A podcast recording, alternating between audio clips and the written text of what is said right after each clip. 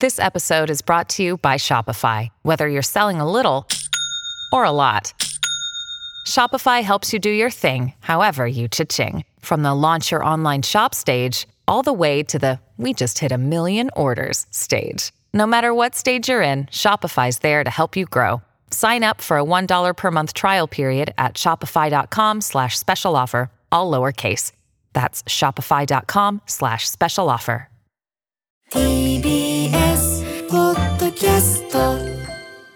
大吉ポッドキャスト、一旦ここにいますどうも、博多大吉でございます。さあ、34回目の配信でございますが、えー、ついにこの方が登場ということでございますね。もう前置きはなしにしてね、早速ご登場いただきましょう。今週はこの方です。えー、TBS ラジオの玉結びの初代プロデューサー池田隆夫でございますよろしくお願いいたします池田さん、よはいろしくお願いします。いよいよ来ましたね。いやーあの、界隈ではもうラスボスと呼ばれてますね。いよいよ池田さんが来たぞみたいなことになってますけど、いやいやーとんでもないですお久しぶりでございますこち。らこそいやー、もうね、何から話しましょうかね。何でもいや、今日ね、本当にあの、池田さんのやる気が現れてるのがね、はい略歴なんかをご自身でもまとめてきてえいこただれねいたあんですねの作れって言われたもんです からあのまとめております、ね、略歴とね、これから、これまでの担当番組みたいなのをね、はいまあ資料もいただきましたけど、うーん、でも本当にあのーなんだろうな、こういう場で言うと、ごますってるようにしか聞こえないんで、あんま言いづらいんですけど、はい僕あのー東京の業界人3人もうご恩を感じてて、この方のためならもう何でもやりますって実は心に決めてる人がいて、3人ね。1人がアメトーークの梶さん。で、1人が元テレ東の佐久間さん。で、もう1人が僕、池田さんなんですよ。ありがとうございますアメトーークで見出してもらって、佐久間さんがその、テレ東の特番に抜擢していただいて、で、まあ順番はテレ東の前が玉結びなんですけど、玉結びに池田さんが僕を抜擢してくれたから、僕は今朝一にたどり着いてるとは、もう本当にこれはもう自覚があるので、うーん。そこまでのことはいやいや、本当本当にそうだと思います。あのね、この3つのうち1個でも欠けてたら、今みたいになってないんですよ、もう、僕らって。花森大吉って。はい。もう特に、玉結びはでかかったですね。いやだってもう今でも覚えてますもん、やっぱ。池田さんと吉井さんが吉井さ挨ん拶来てくれた時はい行きのました自分の感情。なんとも思ってなかったです、僕。ー大事だ、その時です大事だと思ってなあくて。なるほどなるほどはいああ、ラジオが決まったんだ、ぐらいの軽く考えてて。はい結構僕この癖があるん ですよ。受けて仕事始めた時に、この重大さに気づくみたいな。はえ気づいたのいつですかい。1年、2年目ぐらいからかな。そうですかはい。いや実は私玉結びは、はいはいえー、11年ありましたけど、はいはい。頭の2年だけなんですよはいはい。覚えてます、覚えてます。なので、はい正直その後は、はい。作った、まあ、あ安倍さんが一番長いですけど安、倍子ちゃんがね。もう、あの、安倍の力ですよ。 本当 に。いや、池田さんが、まあでも立ち上げたっていうのはね、はい素晴らしいことというかお世話になりましたし、めっちゃ覚えてますもん、ほんと。玉結び初め行きてました。最初なんか、あの、デモ撮ったんですよね。赤井さんと撮りました、撮りました。サンプル。はい僕と山ちゃんだけ撮ったのかな。そうです。うん。で、その時に、本当に、あんま手応えなくて、僕ことちしてら、は。っこちらはめちゃくちゃありましたよ。てみんな言うけど、ええこっちは全然手応えなくて、赤井さんとも初めましてだったし、えそもそもその、僕がラジオをよく分かってなくて、なんて言うんですかね、昼のラジオですね。えはい。だからあの、僕池田さんにこれ言うたんですけど、ええ僕がラジオという仕事の意識が変わったのが、バナナマンのポッドキャストを聞いてたら、池田さんと対談するみたいな回があって、はい。その時に池田さんがラジオとはみたいなことを、はい設楽君と日村君と語ってて、偉そうな。いやいやいや、本当にもその時に僕はまだお会いしてなかったけど、この池田という人は、すごいなんか、こういう風にラジオって考えてるんだ。ラジオってこういうメディアなんだっていうのをう。、はい。すごく、うん、勉強したというか。だからその話聞いた時にちょっと驚いた んですよ。あの一回ね、差し飲みをさせていただいた時に、はいは実はバナナマンのポッドキャスト聞いたと、はいはい。であれはジャンクをそれまでずっとやってたので、はいはい玉結び立ち上げる時に、もうジャンクは卒業ですよと。はいはい。で、えーもう最後だったので、うんじゃあ最後池バ田ナさナんマンがから、うんうんえー出てよと、うんうんえーいう形で、うん。だったので、うんだから2012年うん。の、え3月ぐらいのポッドキャストだと思はういんはですね。いはいはい。それを聞いていただいてた聞いたまたまなんでか知らないけど、それは聞いたんですよね。長い長尺でで すいやいやね。いや、でもすごい聞き応えがあって、なんか僕、ラジオって、それこそバナナマンの番組もそうですけど、やっぱもう、芸人がガチガチにエピソードトークをはい喋り合うみたいな、そういう時代もあったじゃないですか。今はもうわかんないですけど。ありますええだからそういう、ラジオってだから、すごくやりたい仕事だけど、すごくしんどい仕事でもあるし、やればやるほど、多分もう、なんていうのかな。 行き詰まるやろうなと 思ってたんで、はいでもお昼のラジオって聞いて、しかもコンビじゃないと。はい、で、あの時代ってまだバラって珍しかったんですよ。ああそうですか。はい。はいだから僕はもう根に持ったような感じで言いますけど、玉結びが始まる時に CM を撮ったんですね。はいコマーシャルを。で、月火水木、金もあったかな。で、各曜日のパーソナリティにちなんだキャッチフレーズが一個ずつ、えーコピーライダーさんが考えてくれてて、その時の水曜日のキャッチコピーが、なぜ花丸じゃなく大吉なんだだったの。始まった頃ね。はい。うん。で、それが出て、えって僕が言うような CM が流れてましたね。うん。あの時は、まあ TBS ラジオもうんかなり宣伝費を投入しまして、 テレビ CM やったよね。そうですよ。街頭のビジョンでも流れてたの。うん。やったと思います。はいはいはいでその時の、うんえー CM クリエイティブが、うんおそらくそうだったんじゃないかというふうに思います。はい。ただ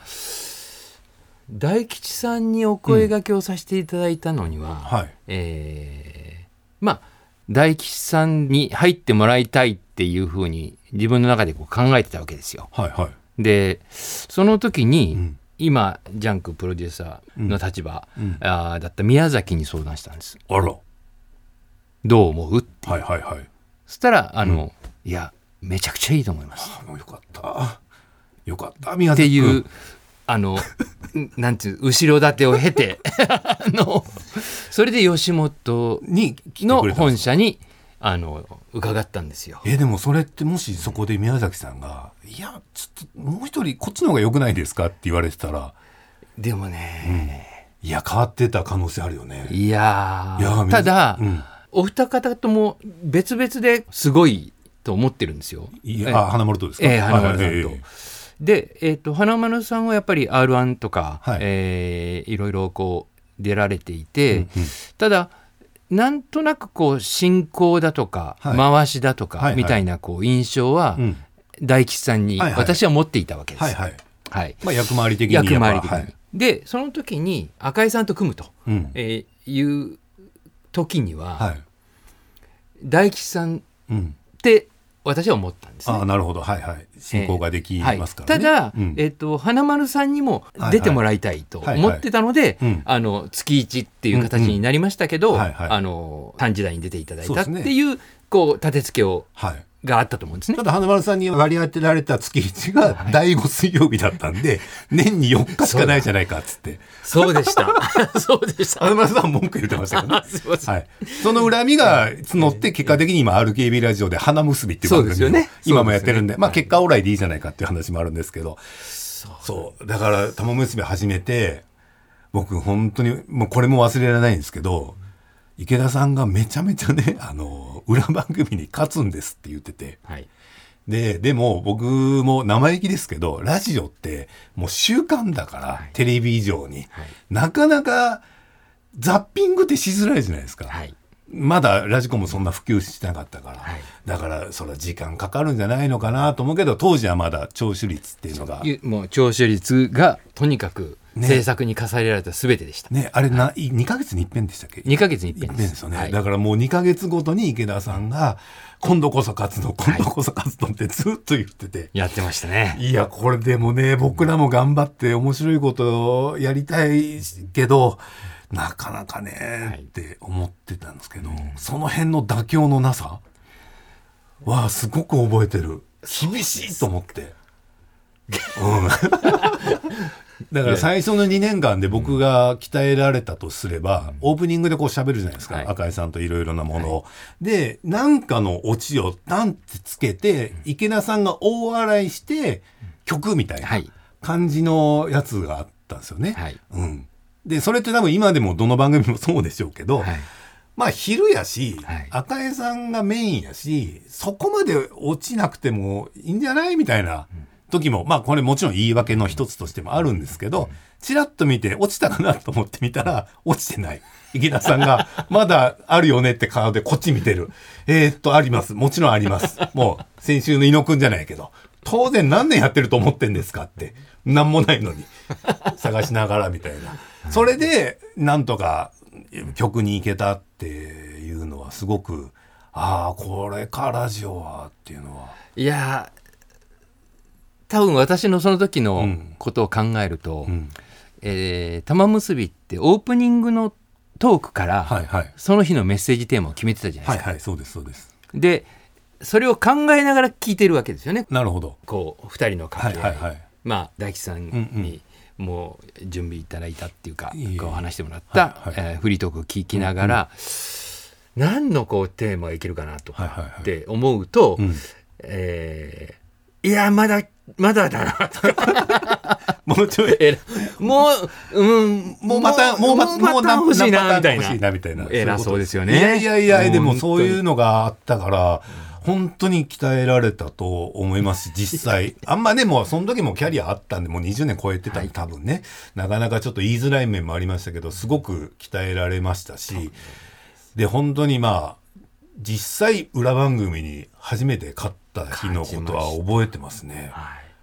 ほ本当に勝ったと思思いましたもん。最初並んだんですよ多分1年ちょっとした時に、う8月に並んだんですよ、うん。で10月で確か勝ったんで勝っすよたんですよ。で、うわ、本当に有言実行したこの人って、あの、他人事のようですけど、自分らもそこに参加しましたけど、あ、池田さん本当にやりやがったってなんか、すごく俯瞰で思いましたでね。勝ったら半年後に外されたんですよ いやいや、栄転でしょいやいやまた違うねそう、現場に行きましょうということですけどね。だからそういうすごく思い出がね、たくさんある方ですけど、ねでも意外とじゃあ池田さんの何を知ってたのかとなりますと、はい私はこの略歴を見て震え上がりましたよ。じゃあこの略歴の続きは一旦ちょっとジングル入れますんで、はいじっくり聞かせてください。はい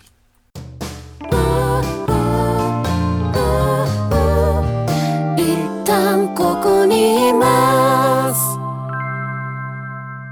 さあ、それでは池田さんの略歴に迫りたいと思いますが、っていうか、そのストレートに TBS じゃないんですね。ないんです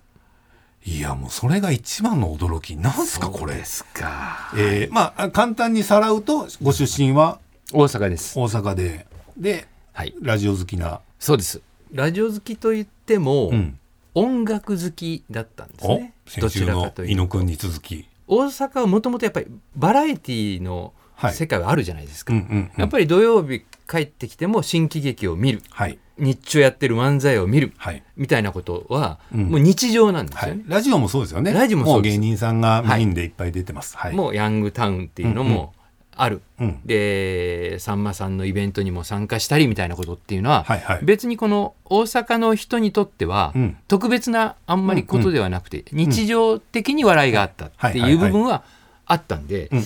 でもこう特に洋楽、うん音楽っていう部分は、うんこうちょっと私は小学生の5年生ぐらいの時からうん影響を受けて、うんこれは面白いなと。うん僕の2個上でしたっけ池田さんって今年50、いえっと、今4です。 54。あ、じゃあもはいう学年で言うと今年5ですか来年後です。来年の。えー7月。あ、じゃあもう1個上だ。54そうですね。ご1個上。そうですね。 1個上で5年生で洋楽はなんでハマったんです兄貴の影響ですかかね。ああー、でかいですよね。兄貴がいるかいないかはね。そうなんです洋楽は。それでハマったもんですから、最初何ですかだ誰聞いたんですか最初はビートルズだったんですお。お王道ですね。王道でしょ、王道。当時のラジオ関西かなんかに、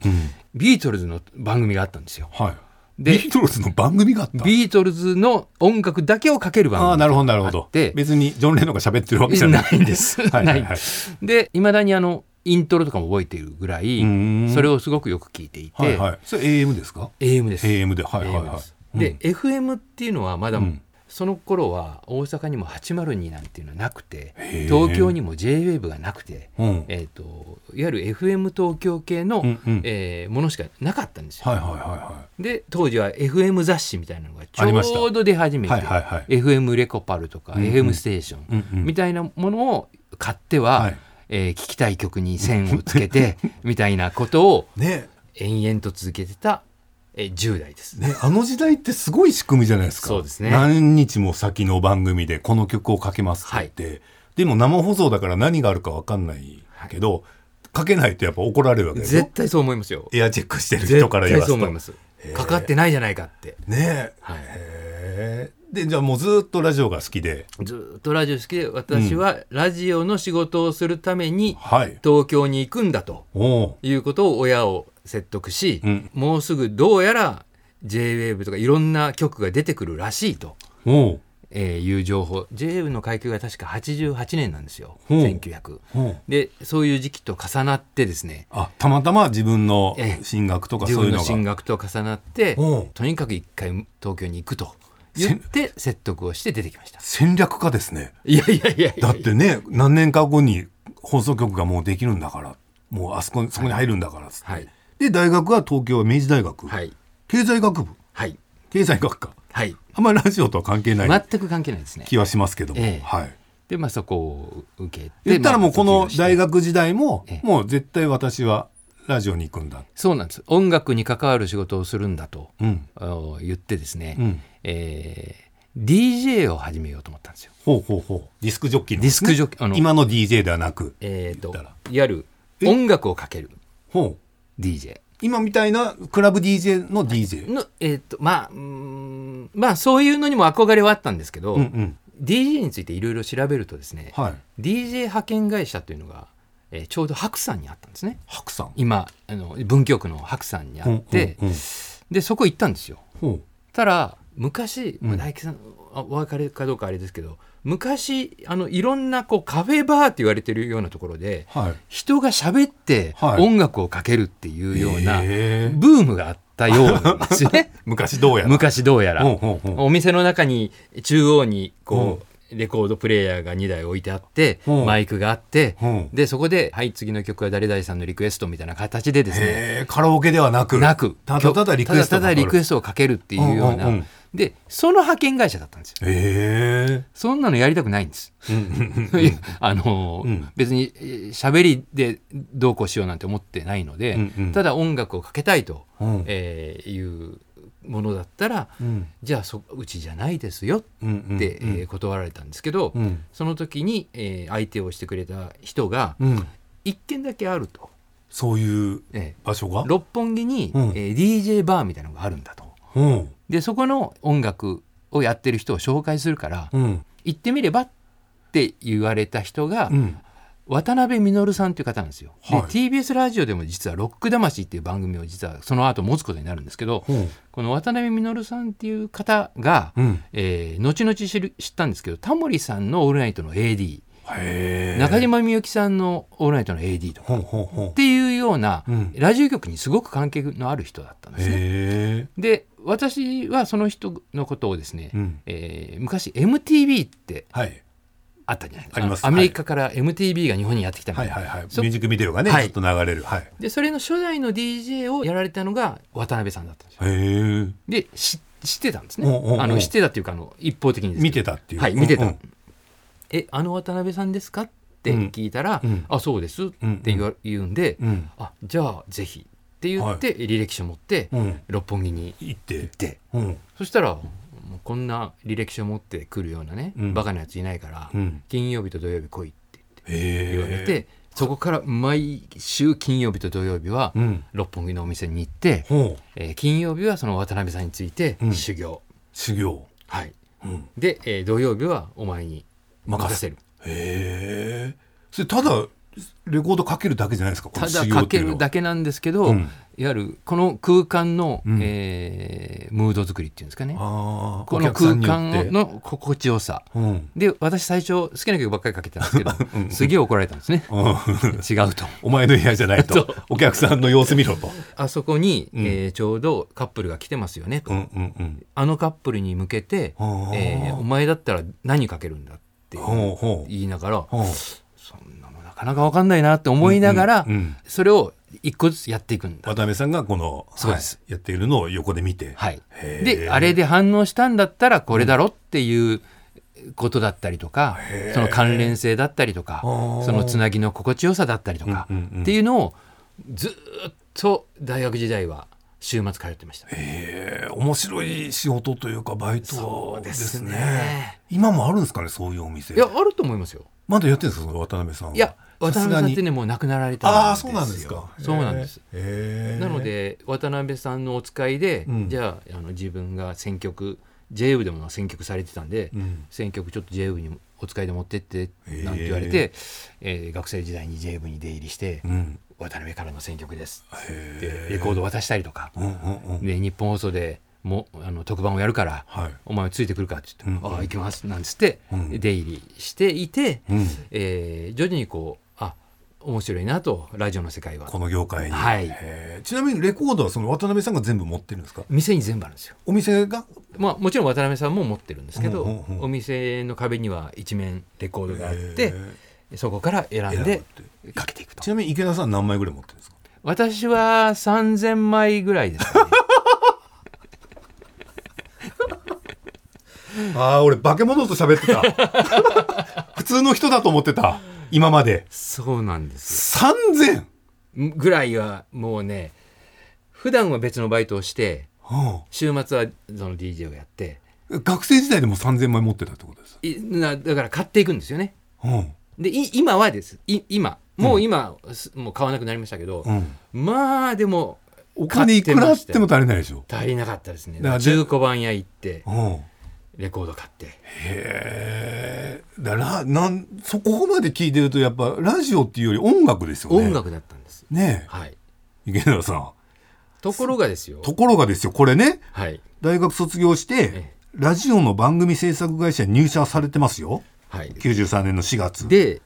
本当はラジオ局とか受ければいいじゃないかっていうふうにも思ったんですけどもちろん TBS ラジオ日本放送いろいろあるじゃないですかあるでしょあるじゃないですか、でも受けなかったんですなぜですか制作やりたかったからです制作と言いますといわゆる番組を作る側本だったらもうダイレクトにラジオ番組制作会社に行った方が早いでしょって思ったんですねなるほどラジオ局に入社したら、はいまあ言ったら営業とか、はいい、ろんな編成とか、、はいいろんな部署に回される可能性があるから、そうですもうその可能性を全部断ち切って断ち切ってもう絶対に制作ができるって絶対に制作がいでうきるラジオ制作会社に行ったんですよ行ったそしたらですね、はいえーまあ、そこの部門は FM 部門と AM 部門があったんですね。はいはいで、えー FM 部門行きたいって当然ながら言うじゃないですか、はいはい音楽好きなやついらないって言われたんですよ。おーなんでですかそれはその気持ちも今になるとちょっとわかるんですけど ねあー凝り固まってると思われる、うんうんうんあのなんていうんですかねもっと白紙のやつが欲しいんだっていうような採用って当然ながらあると思ってはいいて、はいだからここ一番でどうしても自分の好みとか出ちゃいますよねきっともうねそういうんじゃないとあー一から学ぶやつが欲しいんだと、なるほどなるほど多分思われたと思うんですはいはいはい。一でから一緒に番組を作りたいのに、なんで3000枚も持ってきやがるんだっていそうでうすことでしょでもうだったら、うんえー、と AM で引き取るわって言って、ほうえー全然音楽に興味ない2人入ったんですけどあの1人が、えー FM の方に行って、うん私は、うんえー AM の方に行ったんですよほうほう音楽あんまないですよね、ない AM でっすて。うんで、えっと、最初の担当番組見ていただけば分かると思いますけど、はいはい、最初の担当番組。えー、えのさんの「おはようさん」というですね、はい今の生島さんのはいはいやってる枠の前の方のパーソナリティのはい。朝演歌とかかけるうんうんし、いいいい番組じゃないですか。 あの、はいなんていうんですかね朝3時半起きで、うんえースタジオに来る っていう,、はいはいはいえーいうような番組 をね、えーやったり AD で加瀬大衆さんっていうね、はい。ありますよ。ははいい。二代目で揉めた方ですね。そうです。はい。芸名 それので揉めた1代目の方の番組に、はい初代加瀬大衆さん AD でついたり、優しさに包まれて。はい、野で木安これはもう吉本の大先輩そうですね。そうです飲みねやす山崎みずほ。はいこれ本チ田ーム瑞穂さんはい。チームゼロチームゼロさんですよね。っていう、まあ、吉本とがっつりの番組のはい AD をやったりとか、ピンピンピンという番組だったんですそうね。なんですこれでも音楽っぽいですよ。その下。スタジオ。 C2 スクエア、いいえー、めぐみとしあきさんでございます笑っちゃ失礼ですけ ど。と中条かな子さんがっていうのお、えー、2人がパーソナリティの番で組言ったらその音楽よりもやっぱトークメインですよね、もうめぐみさん全部。トークです、えーじゃあ全然違うじゃないかって感じですね。全然違うじゃないかはいはい。でも楽しめるもんですね 楽しくなった。まあ編集とかをですね、うんやらしてくれって言ったんです私う AD んだったんですけどうん。その AD って編集しディレクターが編集するじゃないですかほう。でこの番組の、えー、と加瀬さんの番組なんていうのは録音番組だったんで、そのディレクターに言って、うん。俺も編集していいですか?」って言って編集させてもらったんですうよ、んうん。で聞き比べましょうって言ってくれたんですよそおのーディレクターさんが。ディレクタほうほうほうすごいあの寛大だなって思うんですけど、本来ならっていうかね普通は生意気なこと言うなよ生意っ気てなことい言うなうとことでしょまだ早いってうんうん言われるところを、うん、今回のあんたの方がいいから採用するね、ええ女性のディレクターだったんですけどお寛大ですね寛大だったんですよ、うんあそれはありがたいなと思って、うん当時はテープ編集はいでしたけど、ちょきちょき切ってねええちょきちょき切って、一個一個うんまあ、やったりとかっていうのを、AD しばらく続けてましたね。えーじゃあこのねなんだかんだで希望の音楽系はできなかったけどこの編集作業とかあっってていういわゆるクリエイティブというか、うんあのラジオ番組を作るっていう作業にはうん関われたので、うんうん別に音楽番組はいつでもできるかとなるほど一旦横に置き、うんまあ、いろいろとこうやっていったわけですよ。はいでこっから6年後ですか99年の4月はい、これニューヨークに移住って書いてあるのは、これは何でしょう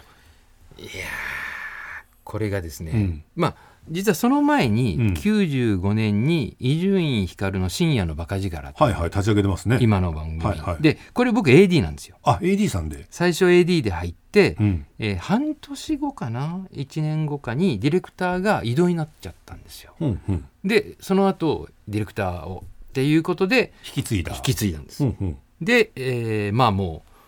うもうい一から教わりましたね伊集院さんにはいラジオというものはっていう日本放送のやり方と、うんその時の TBS のやり方っていうのは全く違ったんですよどうどう違うんですか言える範囲でいやこだわりが違っていてこだわ例えば、音楽が流れて例えば「大吉ポッドキャスト」ってうん泣く、泣きがありますよね、はい、はい、タイトルコールタイトルコール、うんでそれその裏の BGM があって、うんうんじゃあ、えー、と今からあのジングル撮るからねって SS 撮るからねはいはいって、えー音楽かけました、うんで伊集院さんが泣きます、んうんタイトルコールします、うん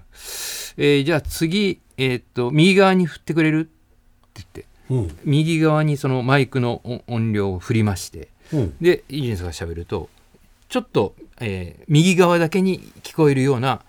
言葉を入れるんです。スピーカーで言うと右のスピそうでーすカーからそだうけで聞こえるうんうんで今度左に振ってっつって、うん左側に振ったうんものだけ入れるんです、うんうんで最後にもう一回エコーをかけて中央に戻してもう一回なくねって言って、ほうほうタイトルコールとかうんうんまあ何だこれはと言ったら「大吉ポッドキャスト一旦ここにいます」って1回でいいのに はい何方向からもやるんですで音取って関係ない喋りとかもいろいろ入れるんですけど右と左で重ねると、うんあのちゃんとおも面白いワードになるっていうかええでそういうことをうん日本放送ではやってたわけですよああ伊集院さんがすででにもうで伊集院さんの番組にうん最初に AD でついた時に、うんうんなんだこの作り方 はともう目から鱗でした。はい、やっぱで面白いんでしょそれをそもう手間かけ手る間を分。かける分、そのやっぱりジングルがうんえっていうか SS が出た時に、うんえーわこれ面白いなって思いますし今までの TBS ラジオになかった文化をうん、どんどんこう持ち込んでくれたわけですよ。いやある意味本当歴史を変えた人ですねじゃあね。 もう言ったらなんかね日本の技術が中国に渡った みたいなそうですね感じですよね。そうですねいじめあいつって思ったでしょうね日本放送はね。思ったかもしれません。あいつあのやり方言 ってるな TBS で。取材の仕方編集の仕方、うん編集し後の素材の出し方ん含めて、んもう全て言ったら言葉悪いですけど、当時はやっぱ日本放送の方がちょっと新全然新しく。あの新しかったですねう、ーんもう作り方もまあ脈々とこうそういう人がいたんでしょうそういうことをやるあーやって1分たりとも面白いようにするっていううん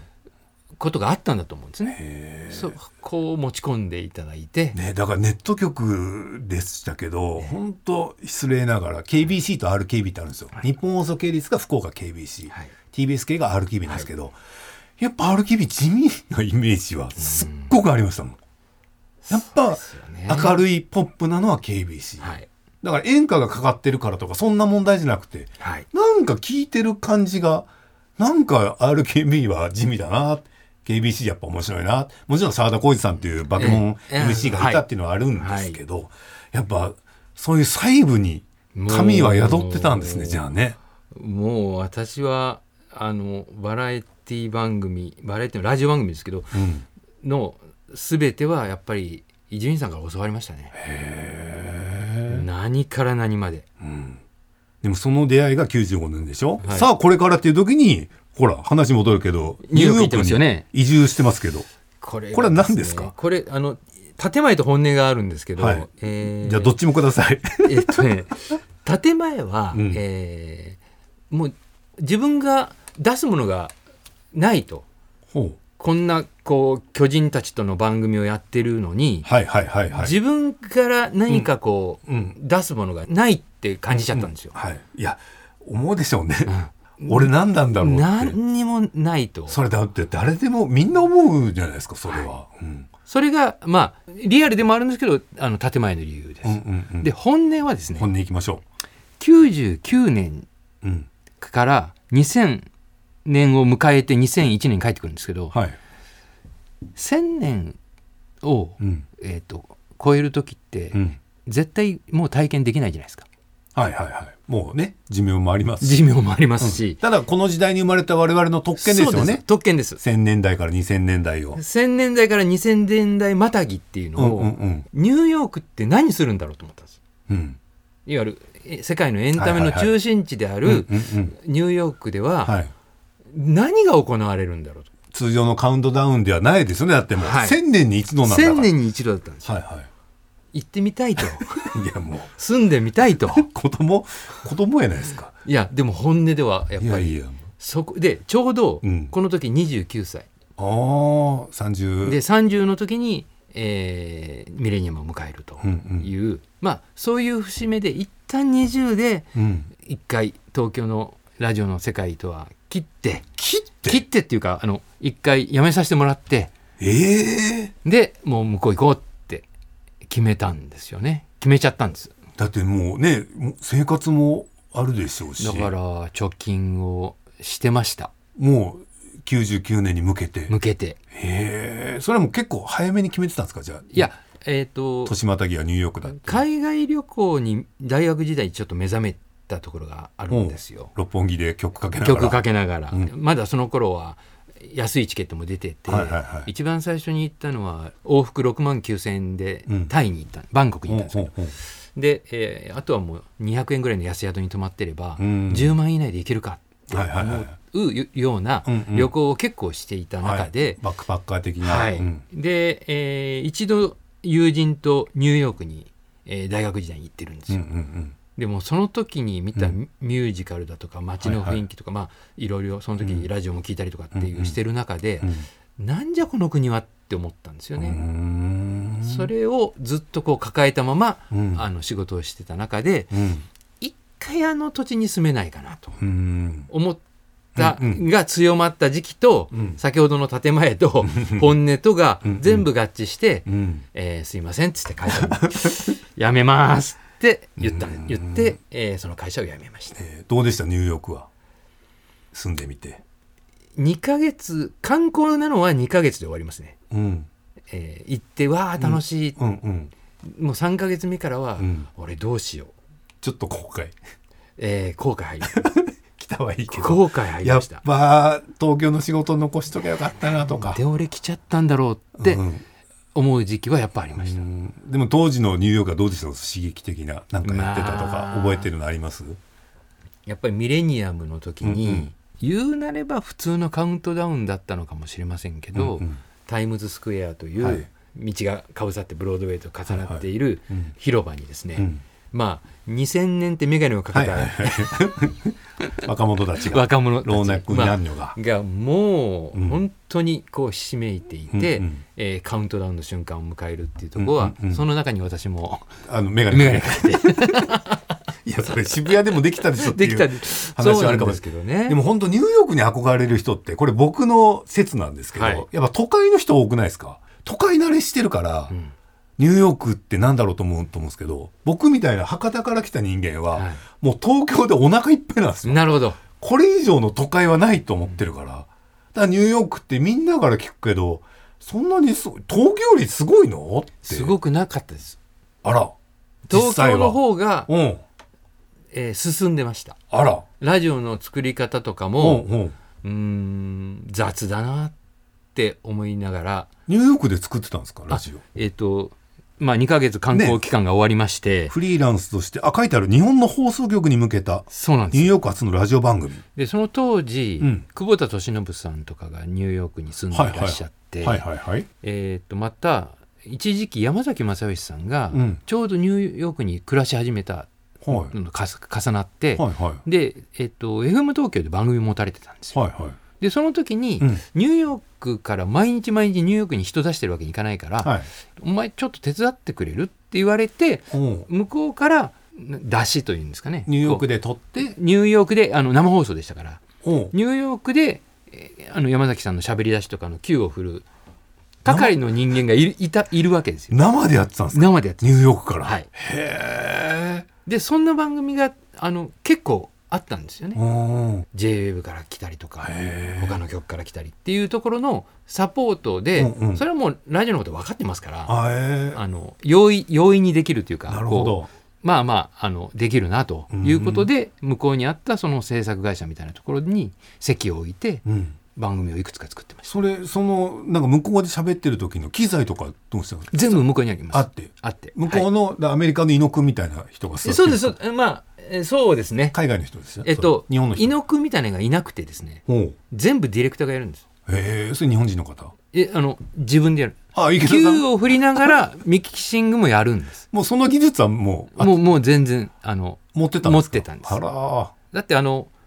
録音番組の時に、うん特にこうえ伊集院さんなんか素材を準備する時に、うんもうあの差しでこのスタジオで一人だけで、うん自分で球を振りながはらい曲を当てて、うんうんえーみたいなことをずーっとこうやってったので、ー。うんうんうん。特にそこには違和感なく、そう言われてみれば三船君も平気でやってるもんいねやなやんっかていろいるろやってるんですよだからみんなディレクターはあある程度ある程度できるんですで最後の門番が猪野君そうで的すなテクニカルディレクターがで生放送の時はさすがにうん怖いんで、うんデえっ、と事故れないんでィレクターさんもね席外したりすることそもうあでるすから、打ち合わせもあるだろうから、うんうんっていうことで生放送には必ず技術はいますなるほど、でその番組は生放送だけどうん、東京 FM 側にはあの技術でちゃんとしタクがうんちゃんとした人がいるんで,、で何かあった時はもう東京もうで向こう側でやってくれるから、へー特にこっちは心配ないんですようーんただ単に給給付ってればいいだけで、ねじゃあもう結構仕事も順調っちゃ順調で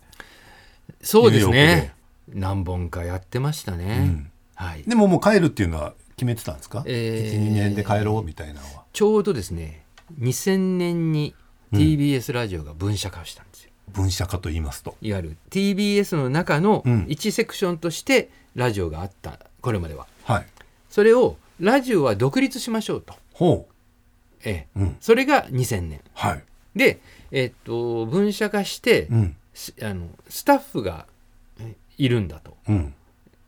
っていうことになった時にほうお前どうそうどう戻るのかみたいな話をですねなるほど TBS の局の方にうんお声がけ連絡をいただいていろいろねニューヨークも楽しいかもしれんけど、ええうちはうちでちょっとどうどうなのっていうようなことがあり、うんうんであだったらうんお世話になろうかなということで、うん2001年にうん戻って、うんそっから TBS ラジオ入社そうですですよねそっからもう制作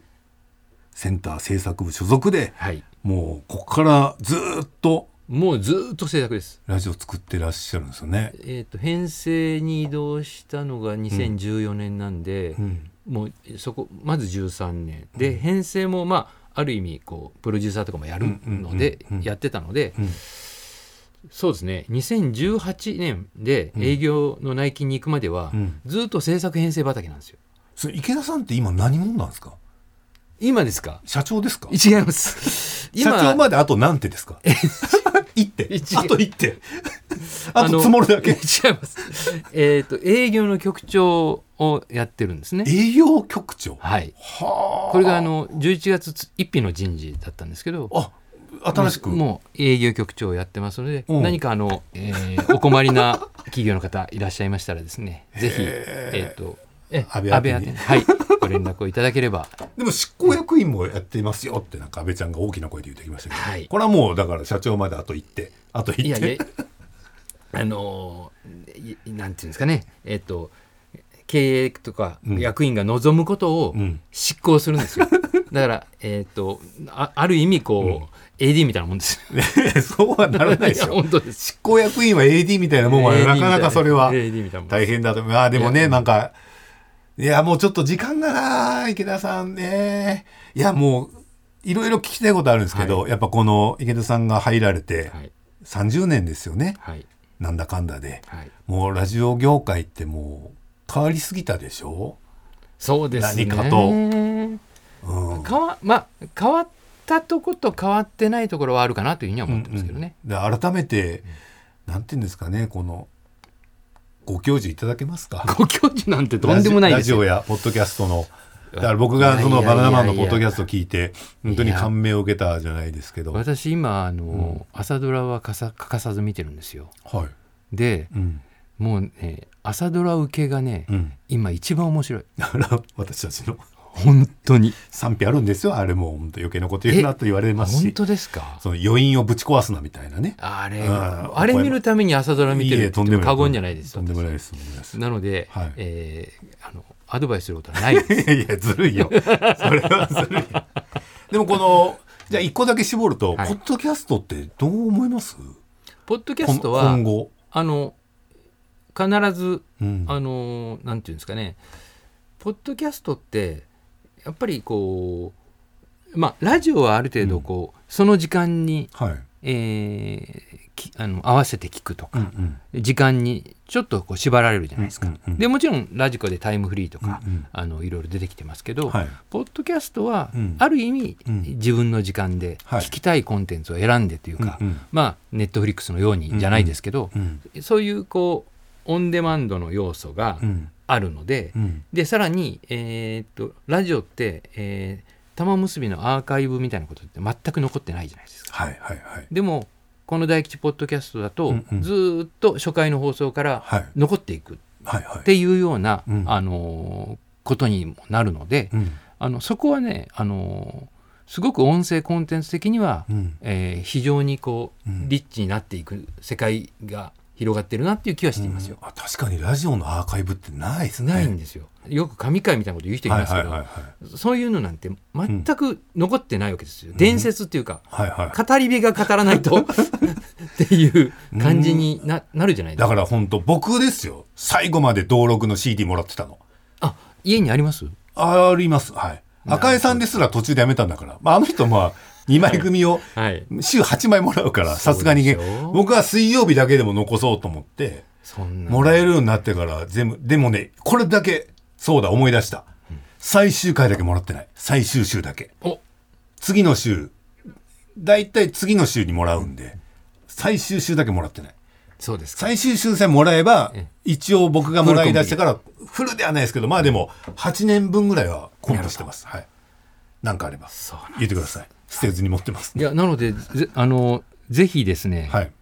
このポッドキャストははい続けていいやもただちきろんたでいすともちろんです思っていますし、えー今日話も途中になりましたけど、そうなんですよあまたあの呼んでいただければ、はいだってこの後会議なんですよこの 後ですね、ちょっと1時から、絶対えにえ参加しなきゃいけない会議があるという1時からミーティングがございますので、はい、もう52分53分になろうとしてるんで、えーまた池田さん来ていただいてもちろんもちろんちょっとね次はまたもうちょっとあのーラジオについて、そうですね私の思いなんかも聞いていただければ最後かわかりましなたと思います。ということで今週のお相手は博多大吉と TBS ラジオ池田孝でした。ありがとうございました。